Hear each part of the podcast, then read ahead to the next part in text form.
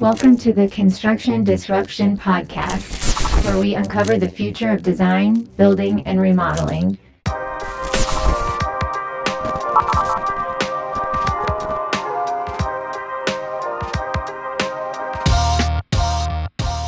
I'm Todd Miller of Isaiah Industries, manufacturer of specialty metal roofing and other building materials. Today, my co host is Ethan Young. Mr. Young, how are you today? I'm doing pretty good, Todd. Enjoying the enjoying this Friday. Yeah, well, and you always sound so chill. I don't care if it's a Monday, you still sound chill. You got an amazing ability.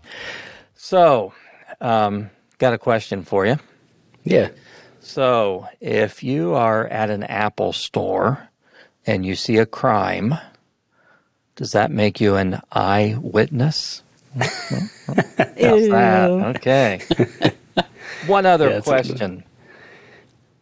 What happens when a strawberry gets run over while crossing the street? I think you'll get this. Hmm. I don't know. I'm just thinking of a red splat. I can't think of a. well, that's probably can't think of a good term. Traffic jam. Hey, that's good. That's good. Okay, that's it. Are those dad jokes? Those are. Those okay. are dad jokes. We tend to start with those sometimes. So, as a reminder too to everybody, this episode we are doing our challenge words, uh, where each of us, including our guest, um, has been given a rather unique word um, to kind of we are challenged to work into the conversation as seamlessly as possible. So, we encourage our listeners to be listening for bizarre words we might say, which could or could be our challenge words. I guess they could not be our challenge words, especially if it's me. Um, but anyway, at the end, we will reveal how successful we were with our challenge words. So, um, today um, I'm excited. We want to take a look at how businesses, perhaps just like yours, if you're in the construction or design industry, how can businesses get the most out of their financials? And uh, to help us with that today, our guest is Diane Gilson. Um, Diane's mission in life is helping small to mid sized businesses transform their accounting nightmares into useful, reliable management and job costing systems systems. To this end, she works hand in hand with business owners, bookkeepers, accountants, and consultants. Based in Ann Arbor, Michigan, Diane is president of InfoPlus Accounting and also BuildYourNumbers.com. She is the, also the author of Accounting with QuickBooks Pro for remodelers and builders, and she's been a regular columnist for Remodeling Magazine over the years. So, Diane, welcome to Construction Disruption. Um, we're anxious to learn more about the things you do to help contractors and help uh, construction businesses thrive and prosper. Well, thanks so much for uh, inviting me. Uh, happy to be here, and you guys do a great show. So it's uh, I'm flattered and and excited to be here today. Well, we try to have a little fun along the way too, and so I'm I'm glad you're here. Thank you. So, can you start out by telling us a little bit about you know what landed you in the business of numbers and helping small and mid-sized businesses? Curious where you got here, how you got here. Well, gosh, you know, I was uh, doing side jobs in order to uh, get through college. And I, I actually thought I was going to be an English teacher, and I did some student teaching and found out that was definitely not what I wanted to do. uh, the concept was nice the reality was wasn't uh, there and in fact i was doing some of those side jobs and having to put together reports and in the process of doing the reports i thought well this is kind of fun. This is kind of neat. I maybe I could do this for a living instead of trying to teach English, and I could help uh, companies uh, put their numbers together. It seemed like a nice kind of a adjunct instead of just running my own company i could just be there to kind of support somebody and, and help them and so that's when i started picking up more and more accounting knowledge and then moved into uh, different types of accounting work over the years. I I was uh, I did full bookkeeping work for an honor society for three years. Got my CPA uh, by going to work in a CPA firm for several years, and then I worked in banking for 13 years, where I did a lot of product line costing. Okay. So uh, and and training in the process while I was in the bank. So kind of kind of a step by step process, and started my company in 1994. Wow. Wow, very good. So that's interesting. The English teacher transition. Um, Ethan's, let's see, your mom's an English teacher, your brother's brother, an English yeah. teacher. Yeah. My uh, so it's interesting. My sister was an English teacher for one year, and uh, she had kind of uh, the experience that oh, I can't do this any longer. So uh, she went into some other areas. That is a special talent. God bless the teachers out there for sure. So I, am curious, you know, with all of that history, Diane, what kind of drew you toward working with companies in the construction industry? Well, you know, when I was in banking, and, and of course, banking is a pretty conservative industry, mm-hmm. and I have a tendency to be kind of an idea person. And as I'd be working in banking and I'd have ideas, they didn't always, you know, go a long ways because banking is a little more conservative, and people keep saying, you know, you ought to start your own business. So I went, okay, I can I can do that. I know how to do accounting, and I'll I'll find a way to find some clients. And one of the first networking meetings I went to. Um, just happened to be a ladies networking group and one of the women there found out what i was doing she says you know you need to go over to the home builders association she said my husband's a builder and i can handle his books for him but boy they need a lot of help over there. Not the association, but you know right. the members. They right. need a lot of help. And so, I went. I joined. I did a tabletop uh, within probably two days of joining. I got some special permission to go do what they call a tabletop, where you you know you set up at a table and say, "Here's who I am and here's what I do," and picked up my first several clients at that particular meeting. Wow. Well, it does seem like construction oftentimes is an industry that people end up in because, you know, they, they started out in it, they were very hands on, and eventually maybe they hit a point where they got older or maybe they got a nicer truck. I don't know, whatever that might be. And they end up in their own business. And so, yeah, not a lot of numbers or accounting experience there typically. Yeah, and a lot of people go, "Oh, I can. I'm earning twenty dollars an hour working for for this person, but boy, I could be charging 50 or 75 sure. if I'm out on my own. Exactly. And of course, they don't know they don't know why they're being paid this lower rate is because the owner's carrying a whole bunch of other costs in in the background. So uh, it can be kind of a rude awakening when people start their own businesses and start finding out what are all the moving parts that are involved in running their own business. Yeah, makes a lot of sense. So, um, can you go ahead and tell us a little bit about what you currently do for your clients? I mean, I assume that you probably do a wide range of things and somewhat for different clients, but I'm kind of curious what that looks like and you know how your uh, clients are able to engage and get you to help them out. Well, we have two or three different sides of the business. Actually, excuse me. Um, the first side that I'll probably touch on here is the consulting side. And that's where I'm working one to one with people. And of course, starting in when I started in 1994, we didn't have all of the wonderful equivalent of Zoom or, or GoToMeeting or uh, that type of thing. So I'd be working with people sometimes over the phone and I'd be trying to guess where they were on their computer and say, okay, look in the upper left hand oh, corner. Man. Do you see a drop down for file? no, you don't see that. Okay, well, let's try backing up. It, I mean, it was really difficult doing support in that in that manner, and most people would come into the office, or I would go to their uh, go into their office. But over time, of course, things have changed, and so now I work primarily on a consulting basis, uh, using the equivalent of Zoom or GoToMeeting to work with people one to one, and we look at their books. I can help them change what they're looking at, the structure, and so on. So um, it, it's a multi phase approach. We start out and gather a lot of information about their company, find out what they're looking for, what are some critical things, you know, what are their top concerns, uh, so that we're sure that we address those on the front end.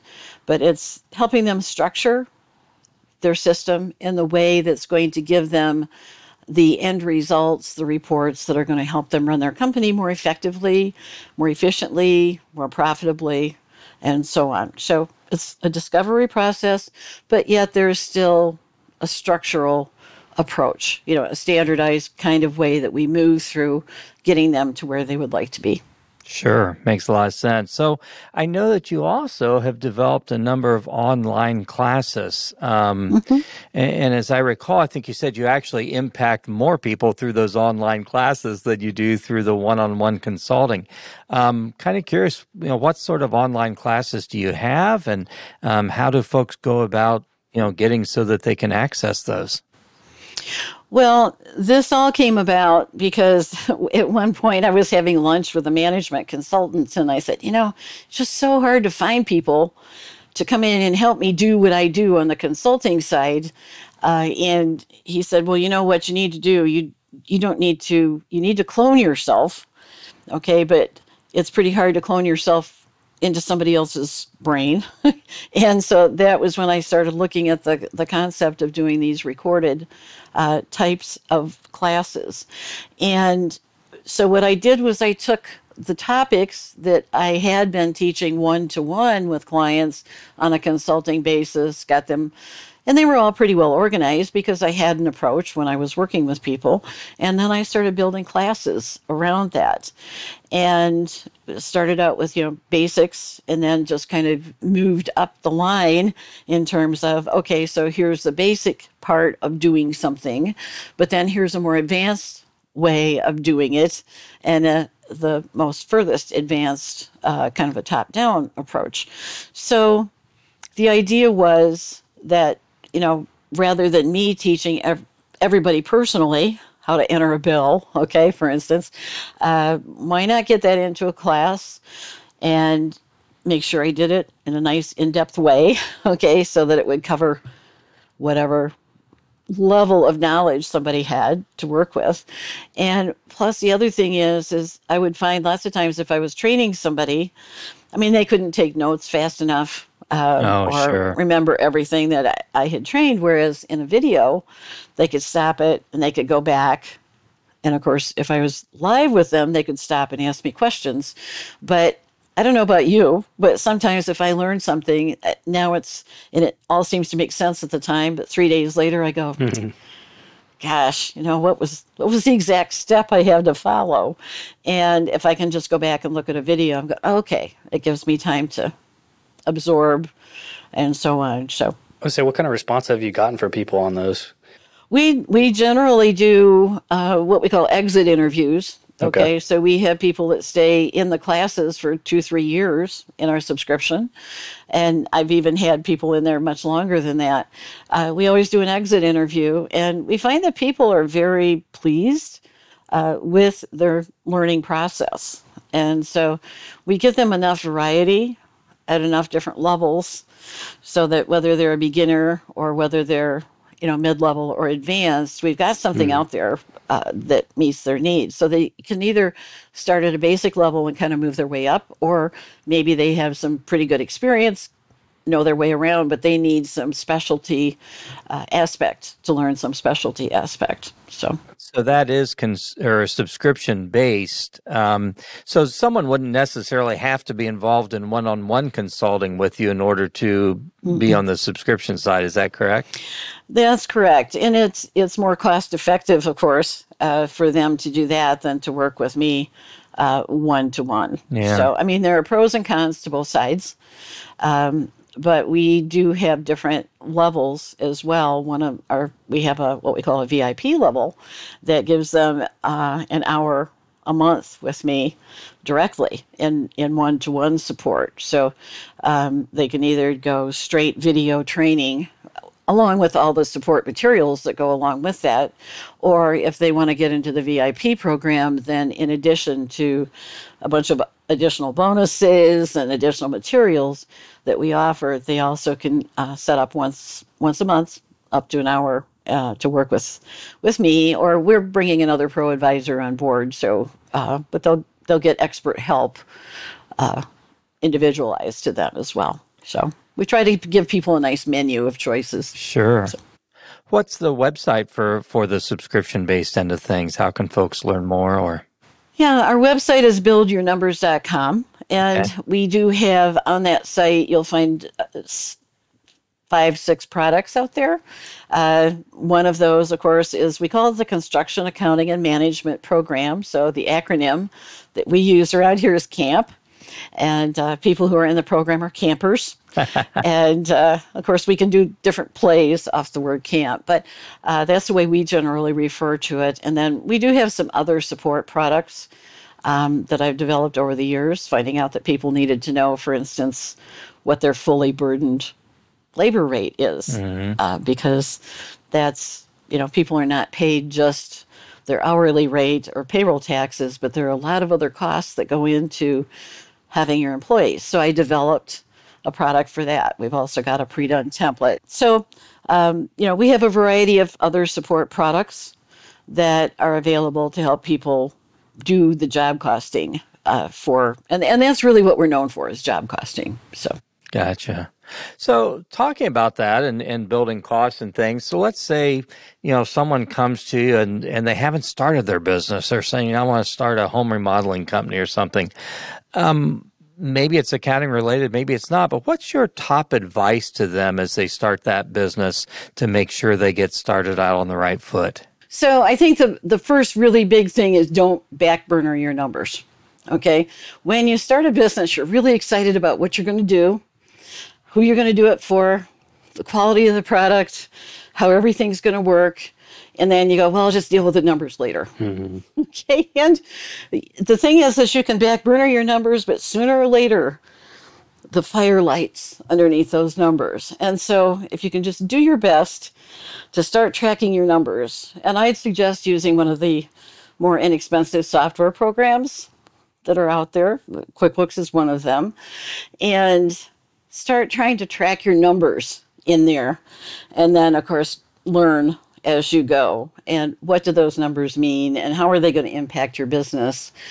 And pay attention to what you're seeing in those numbers. So, what is, do you think, some of the most important information to for someone to be watching, especially right out of the gate, um, in, in regards to their numbers? Well, one of the things is is to be really careful and don't take on too much overhead right on the front end. You know, you don't go out and rent a, a, a gorgeous office uh, right up front. Do whatever you can to keep your overhead as low as possible while you're getting things up and running and becoming profitable. Uh, as you're putting your numbers together, also understanding the difference between um, what we call cost of goods in QuickBooks or production costs and differentiating those costs from uh, the other kinds of costs for running a business. So, for instance, the payroll taxes for people who are doing direct labor for you are a different type of cost than the payroll taxes for your administrative assistant. Uh, the cost of insurance, okay, the cost of insurance for your production process should be located up in the cost of goods sold area rather than down in the company overhead. So, differentiating those costs so that you can see your income and then your cost of production, and then be able to see what's called the gross profit, which is income minus cost of production, is giving you your gross profit number. Okay? That is very important because that's what you're earning from your activities. Now, of course, the company, all the other company costs to keep your company running are going to come off as well to get to your bottom line. But if you don't have enough gross profit from the jobs that you're performing, uh, you're certainly not going to have enough to cover all those other company expenses. So you really want to be watching your gross profit numbers. You want to be watching your gross profit percentages and then using the information from your job costing to improve what's going on in your company and make sure you're pricing properly. So. Yeah, I, wanted to touch on, and you mentioned QuickBooks a couple times. Um, I was a little bit familiar with it. My stepdad runs a small business, so I've seen him on it and stuff. And I looked it up. I didn't know it's been around for almost 40 years now. But um, could you touch on kind of what are the strengths and weaknesses you see with QuickBooks for small and mid-sized businesses? Yeah. Um, so actually, QuickBooks um, was preceded by by a program called Quicken, and I used to do my personal books in Quicken Okay, back even when I was Okay. doing other, I was in banking. And then I heard about QuickBooks and was getting ready to start my business. And they pretty much had kind of launched in about probably about 92, somewhere in that area. And I actually worked for uh, one company who was in Quicken and wanted me to do all their business books in Quicken. And uh, I expended about $3,000 worth of labor trying to make Quicken do what QuickBooks what QuickBooks already did. And I said, no, not going to make that mistake again. And uh, but got people that I worked with. I said, you know, if you want to if you want to do your business accounting, you need to be using something like QuickBooks. Now, when I started my company, I picked up a different package that a lot of accountants suggested. Spent about five thousand dollars on it, and uh, spent a couple days on, and that was in the day when you had to pull the floppy disks out. You'd put one floppy disk in, and it would it would load up, and you know. So I'm starting to sound like a dinosaur Well, I here, remember but those days well. after after a couple of days of fighting with it and i had actually done some work for some friends of mine the year before in quickbooks and i went nuts. I've got two new clients. I don't have time to fiddle around with this other software because i couldn't get support etc so we went ahead and uh, started working in quickbooks and never looked back. Uh, it, it was just so easy to handle um, it was intuitive for me as an accountant. Now it's not not always intuitive for everybody who doesn't know accounting at all. Um, but I found it to be pretty easy to use. You could drag and drop accounts, you could easily correct any errors. I mean, there were just a lot of really user friendly aspects to it that I didn't see in many, uh, a, a lot of the other packages that were out there Gotcha. and we could do job costing in it. that was that was huge, and that was really what the clients that I had, you know, started working with wanted was the job costing. Uh, and it's not terribly expensive. You know, that's the other thing. You know, you're not going to go out and pay, you know, five, ten, twenty thousand dollars for for a package. So, kind of changing gears a tiny bit here. Um, do you think, I mean, you know, in, in your history working with businesses, small, mid sized businesses, do you think the challenges uh, they are facing are increasing right now or changing in any ways? Or what can you tell us about that? Yeah, I think there are a lot of things changing right now. Um, I'd say one of the things, of course, I mean, everybody's pretty much familiar with the supply chain uh, issues and changing prices. You know, it, it's pretty hard to know exactly where prices are going to be from one minute to the next. And of course, a lot of my clients, I counsel them if you're putting an estimate out there, you you need to put a limited time on it. You know, say this estimate's good for 30 days or two weeks, whatever you think, as long as you can predict what what your costs are going to be. Um, but in addition to that, technology, I think, is the biggest um, risk factor. Okay, as well as opportunity for people to start using technology in new ways. And of course, running a construction business is not not a simple process. There are a lot of moving parts already in place, and now the new technology pieces are coming into play. Um, just many, many of them. And of course, it's a challenge to sort out which things are going to be useful, which things are going to be valuable, which things are going to be worth uh, your investment, not so much as the cost of the software, because usually it's not too horrible, but a lot of the cost has to do with learning how to use it. And then how do you integrate all the pieces and parts together? And it's pretty easy to get, you know, 10, 12 systems running in different places that aren't really talking to each other. And then, of course, a lot of the salespeople say, oh, well, this integrates with this other package. And then you find out that the integration process itself is a big challenge. So uh, I, I'd say that's one of the big things to, to keep Yeah, into sort of that accrual of all those systems, all that buildup of stuff trying to talk to each other, and we've definitely run into that a couple times Right. ourselves. and- Well, it's not always like peanut butter and chocolate. You know, those it, those things don't always fit together. So, Don't always go together. Yeah. I hear you. Yeah. Well, You know, it's interesting. I, I, I kind of joked about this um, going back a few years ago, probably shortly before COVID. You know, I, I, occasionally go to various construction trade shows, and you know, I suddenly noticed they didn't look like construction people anymore. It looked like a, a bunch of hipsters there selling different technology and thing. And you know, I, I immediately started kind of cautioning companies. You know, don't go chasing every bright and shiny thing that comes along, um, because you may find that you know it, it's the cost of even implementing it and integrating it into your business exceeds what you're going to get out of it. So yeah, I I, I hear you. You want to check around, talk to other people that have used it, use it on a test basis. I always counsel people make sure that you've got at least a 30 day trial version, okay, uh, if not 60, okay, because 30 days flies by pretty darn fast, and uh, make make sure that you think it's really going to work well for you before you jump into the deep end of the pool. Uh, you know, entrepreneurs are, all of us entrepreneurs are optimistic, uh, forward thinking. Uh, we like those new shiny objects and go, ooh, that's cool. They told me to do this and that, and come back and hand it off to somebody to implement. It's not always quite that easy. Yeah. That's interesting, though, because yeah, I, I, find the same thing. Most entrepreneurs and business owners, I mean, to do what they do, they've got to be kind of uh, optimistic people. And mm-hmm. and you're right. Um, it's also easy for us to kind of fool ourselves into chasing the latest shiny object too. So very very good advice. I'm, I'm, and I'm I'm right there with yeah. with all of us.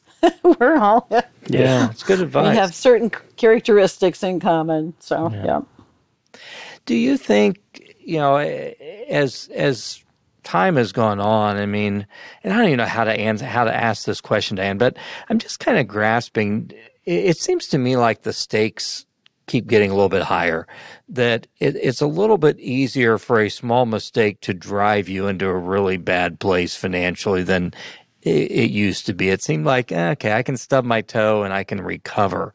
Do you sense that at all? That you know, just the stakes are higher and it's a little harder to recover if you do mess up, or well, there's always the legal aspect. Those things uh, are lurking in the corner, and the, there are always gremlins that we can't yeah. foresee.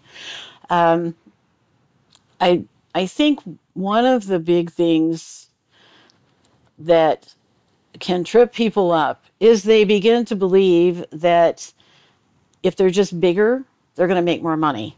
Oh. Okay. Unfortunately, it can actually work the other way around. Excuse me. Um, it can work the other way around because when you get bigger, you take on another layer of operating overhead, mm-hmm. uh, of complexity, uh, more people, more risk. Okay, the more jobs you take on, the more risk you take on to, to run into that client from hell. Um, so, those are all things, it, it's easy to grow broke. Okay, that particular term, when, once I heard it, I went, oh, yeah, I, I know exactly what they're talking about. And in fact, the the best way to keep from stubbing your toe on those things is to be watching your numbers, watch your estimate versus actuals. Make sure that you're making the right kind of profit on your individual jobs. Because if you have a job where you lose $5,000, okay, and you have a job where you make $5,000, I'll just use those little numbers, mm-hmm. okay? In fact, for many companies, the numbers are much bigger. But guess what? You just spent all that time breaking even. I mean, you could have just gone to work for somebody else. Yeah. Uh, and and we're kind of talking about smaller companies, but this scales as well. Right. So just because you're making a certain amount at a million and you say, well, if I could make 2 million, I could make twice as much, that's really not the case because you're operating in a different environment. And so being able to anticipate, think your way through, project your numbers, know your numbers to start out with. And unfortunately, a lot of folks don't know their numbers. Well, and I, and I think too, as you grow, you're you're into a whole new level of leadership and management that uh, exactly. uh, some folks are not really well prepared for necessarily either. Um, and and you're right. That's that's a fallacy thinking that bigger is always going to be better, and that it's going to be linear in terms of you know what your profit increase might be or something. Yeah, and we do. I've got a couple webinars where we go through and say, okay, look, if you can look at your numbers, okay, and you're a million dollar company and you look at your numbers and you can make this tweak to the cost, okay, a fairly small tweak to your cost because you know what's going on, okay, now you're increasing your gross profit. And if you understand your business and you're more effective and more efficient, you likely can raise your pri- prices just a little bit. And it's amazing the difference that you can make on your bottom line by just paying attention to your numbers, modifying your operations, and continuing to move forward. The multiples of how you can improve your profits are much higher than when you start to grow. Because then also when you start to grow, you've got a lot of extra expenses. Like you said, the layers of management, sure, um, legal costs. I mean, just administrative costs in the background and so on. So yeah, different different animals. As you start getting bigger, you have a different animal to to work with. Yeah, good good insight. So, um, are most of your client relationships, you know, long term, or do they tend to be more where you get them to a place of where they can kind of handle it on their own, or uh, you know, are they longer term, and do those relationships change over time in terms of what they're looking to you for? Yeah, so my goal, generally speaking, when I start working with people, is a get their books cleaned up. Mm-hmm. Okay, because lots of times they've got they've got a mess they can't tell what's going on and we try to make sure that we that we kind of get everything back on an even keel and then we get the right structure in place and then make sure that they understand how to use the system okay? So we've got a new system a new structure for them how do they use it okay? And then how do they check and make sure that their numbers are accurate?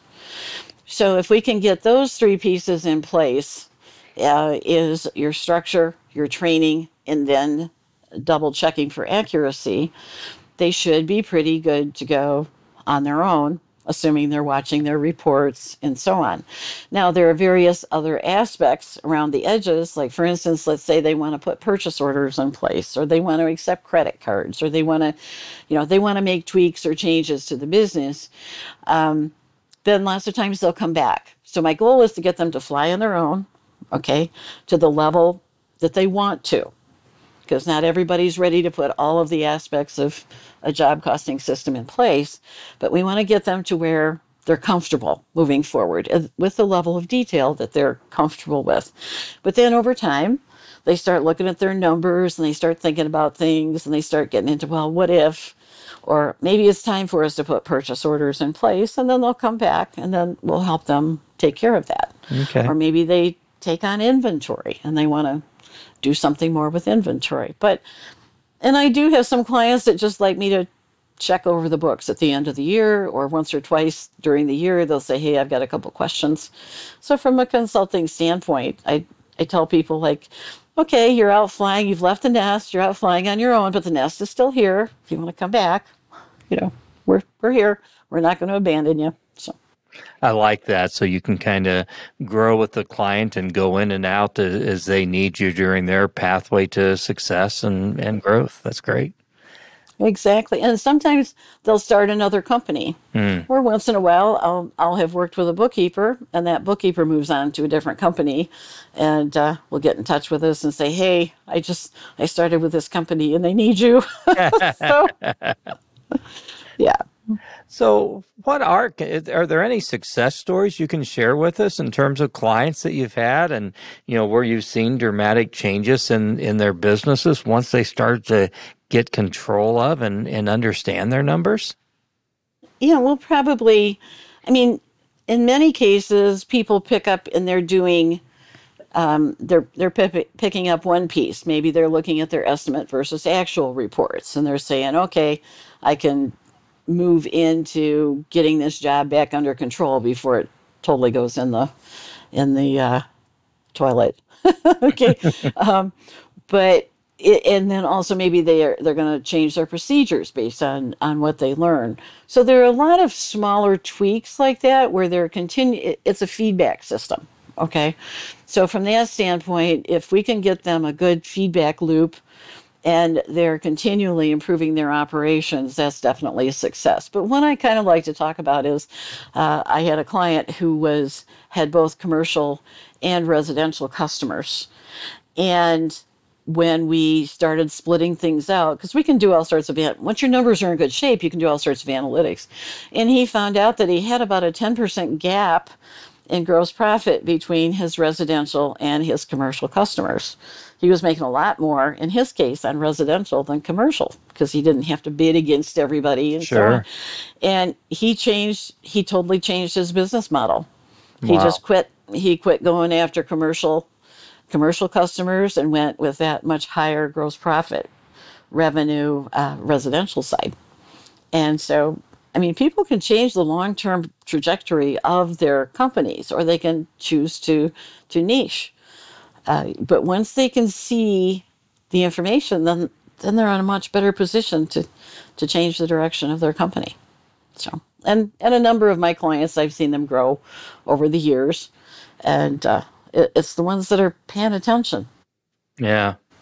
Well, that's interesting because yeah, I think a lot of con- construction companies do kind of do that blend. You know, they may do some residential, some commercial, some religious facilities, and or, or whatever it might be, and and yet they don't really break that out and say, okay, where is my most profitable niche here, and and how do I just kind of focus on that? So, good advice. Mm-hmm. So I understand you're kind of from a previous conversation you and I had, Diane, that you're kind of changing your business a bit um, to help more companies more in that in that chief financial officer CFO role, um, as well as keep the other work you're doing going. Can you tell us a little bit about what those changes are coming up? You know, well, we're you know continually evolving, uh, reacting to what other people are are looking for, and of course, over the years, as I've worked with people, just on the financial side, and that okay, you're all set to go fly on your own. Um, I have observed uh, going back, it, it, lots of times the company owners aren't just staying. Maybe their numbers are are good, and they're going, "Oh yeah, numbers are good," but it's it's really more about helping them use the numbers to do more with their business. Um, so there's hardly anybody out there for many many years doing what I was doing in terms of just helping people get their numbers straight. And so I'd kind of get people up and flying on their own.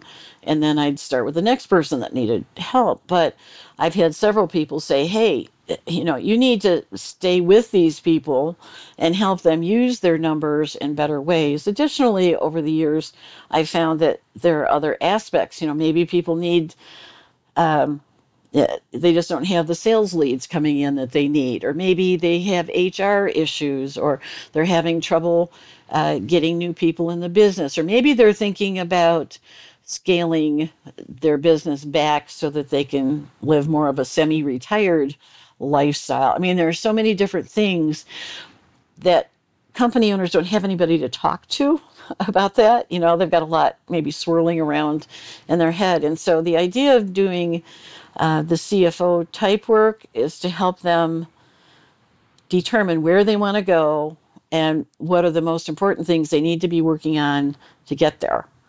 And the numbers are definitely a part of it. Uh, but there's more to a company than than just the numbers. You know, it's it's a entity with many different aspects. And I have worked in that arena kind of on the side as I've worked with people as I hear things. Okay. Um, and, and I just felt I could, over time, become more helpful to people by operating at a bit of a higher level with them. So that's that's my plan is to move forward on that side and act in more of a CFO advisory capacity, not giving advice, but helping them decide where they want to go and how they're going to get there. You know, I I think we do uh, operate in an industry that has. Uh, right now, we we have a lot of folks who are kind of business owners in their 40s and 50s, and they really are looking for that advice of what does this next stage look like. Um, You know, maybe my business has always been kind of shaped like a rhombus in the past, and now I want to shape it like a circle or something. I don't know, but I, I think that that's part of the age thing that's going on in our industry right now, and you know, it leads to a whole other discussion of are we doing a good job of bringing younger people into our industry, and that that's a whole different discussion. But uh, I love providing that uh, your company and you providing that higher level of management advice for people as they approach that stage in life, perhaps. And you know, there are a lot of industries where having a CFO is kind of normal. Right. There are very few construction companies out there that even think about a CFO. Yeah. Uh, they don't even know what a CFO does. okay. And, or if you're going to look at a full time CFO, they're very expensive. And so um, I'm, I'm looking to be able to provide you know some of the benefits of having a CFO, but without having to uh, bring somebody on full time. So sure. and and and elevate people's ideas of you know what some of that financial insight and oversight could do for them. Well, this has been very informative, Diane. Thank you. Um, we're kind of close to the wrapping up, sort of what we call the business end of things. Um, is there anything we haven't covered today that you'd definitely like to share with our audience? Boy, I think I think we've covered a lot of the waterfront. Of course, I mean, I I love this side of the business. I love training. Uh, I like explaining and answering questions that my clients have and come to me with. I'd say probably the biggest oversight is try to understand and use your financials. A little side benefit is here that lots of times people when they first come to me and they go you know I, am not an accountant I, I don't have any idea what i'm looking at and i say okay well let's take a look at your reports and i go well you know what? I can't tell anything either. This is a mess. No wonder you don't understand it. The reality is is if things are laid out properly you should be able to understand. Mm-hmm. you should be able to look at a balance sheet and understand you know what what your assets are, what your liabilities are, and be able to believe the numbers. You should be able to look at a profit loss report and understand the numbers. And you should be able to look at an estimate versus actual report and know what that means and have it be meaningful for you. And it isn't, it's not rocket science. If things are set up right for you, you should be able to understand. So just taking the time, um, you know, if in the first year, you say i'm going to i'm going to conquer this. Because a lot of people are just afraid to even look at the numbers but just say i'm going to the first year i'm going to do this i'm going to invest 20 hours which is not very long you know there's less than half an hour a week but i'm going to spend 20 hours looking at my numbers and trying to understand you know find find some courses figure them out so at least i know what i'm looking at. So don't just count on somebody else to figure it out for you because yeah there's there are some people that'll figure it out for you and sometimes they are fraudulent people yeah. uh, who will come in and figure things out so it's worth it to stay on top of your numbers. And I've seen that more than once, you know, where someone just kind of hit the point where their business uh, it was kind of out of control, and you know they'd bring somebody in, and that person was strictly there to try to snooker them and get what they could out of it, and then leave. And uh, so, yeah, that's sad when that happens. So uh, I think that's perfect advice, Diane. And I, I love how your business is built around, you know, helping people no matter where their stage are. And, you know, even with the online courses you have, you have a variety of things to help people to that level of success. And, you know, I, I, think the reality is a lot of businesses that don't make it in our industry are ones that never get out of thinking of themselves as the nail banger um, and never really start to think about the management and leadership of their company. So I, I love the support that you're offering. That's great. Well, thank you. So, before we close out, I do have to ask you if you'd like to participate in something we call our rapid fire questions. We need a sound effect for that. Yeah, we'll get that. Um, so, so drum roll. these are seven questions. Some may be serious, some a little more silly. Um, all you got to do is give a quick answer, and of course, you have no idea what we're about to ask. So, are you up to the challenge? Well, I'll I'll give it a shot. Okay, we'll, well, we'll see where we end up. What is that? Nothing ventured, nothing gained. I guess. Yeah, exactly. Okay, well, we will alternate asking questions. I will let Ethan ask the first question. Okay, okay. Uh, question one uh, What's your bucket list vacation? Uh, New Zealand. I'd love to go spend a couple of weeks in a car going from one end of New Zealand to the other end of New Zealand. I've seen such gorgeous pictures. Yeah. I would just love to do that. Oh, that'd be awesome. Question number two Do you have a hidden talent? Something most people would not know that you can do or do or Well, I have one that I did some time ago. I used to be a radio disc jockey. Oh. seriously. Yeah. I kept thinking, man, she has polished in her speech and everything. That explains a lot of I it. I used to sell Olan Mills club plans. I don't know if you're familiar with Olan Mills, but they're I a photography studio. Sure. and and uh, part of my getting through school routine was we'd set up in in different uh, cities and i'd hire people we'd be in a you know a funky old office building and set up card tables and we'd phone through the area and i the way i made myself do that because phone sales is not a lot of fun is i would say okay i'm going to be i'm going to be practicing for being on the radio. And no matter how awful somebody was i'm just going to be sweet and charming and really nice to them and go on to the next one.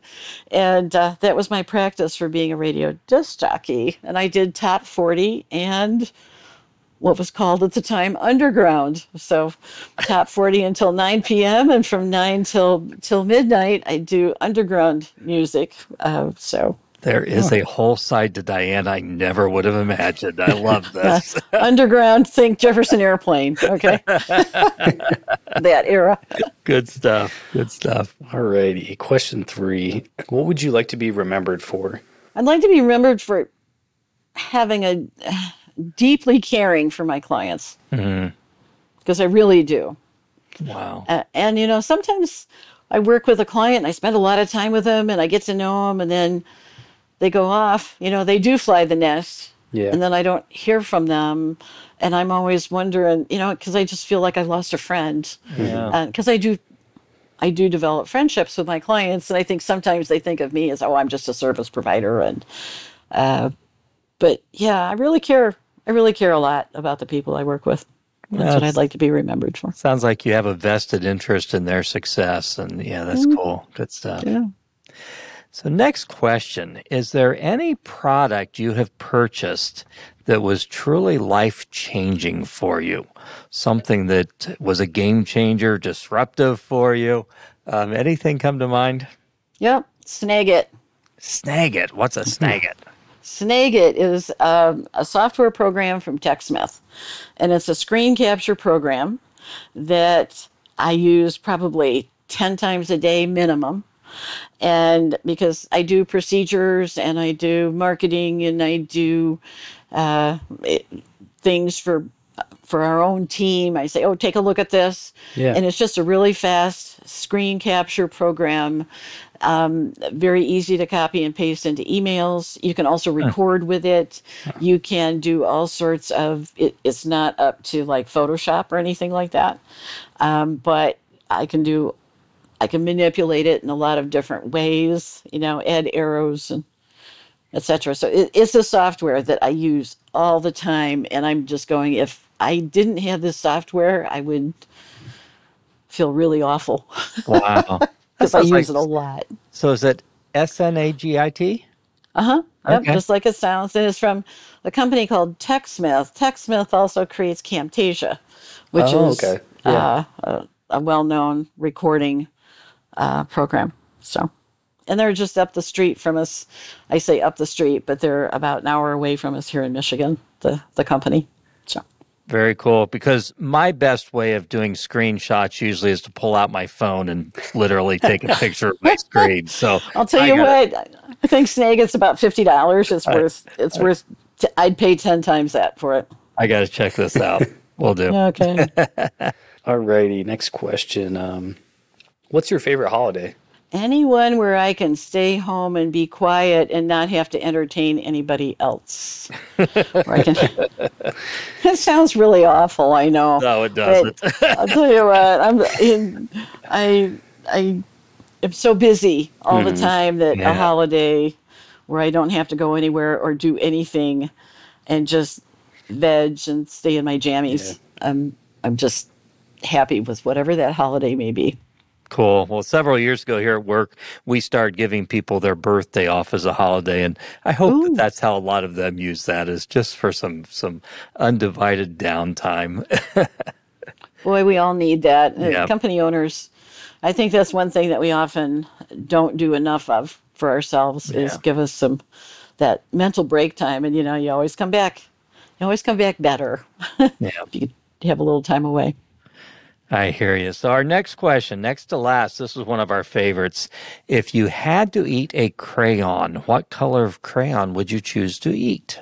Well, there, there are two there are two sides. There's my favorite color, uh, but my favorite color is burgundy. But that would leave me looking pretty uh, Halloweenish, I think.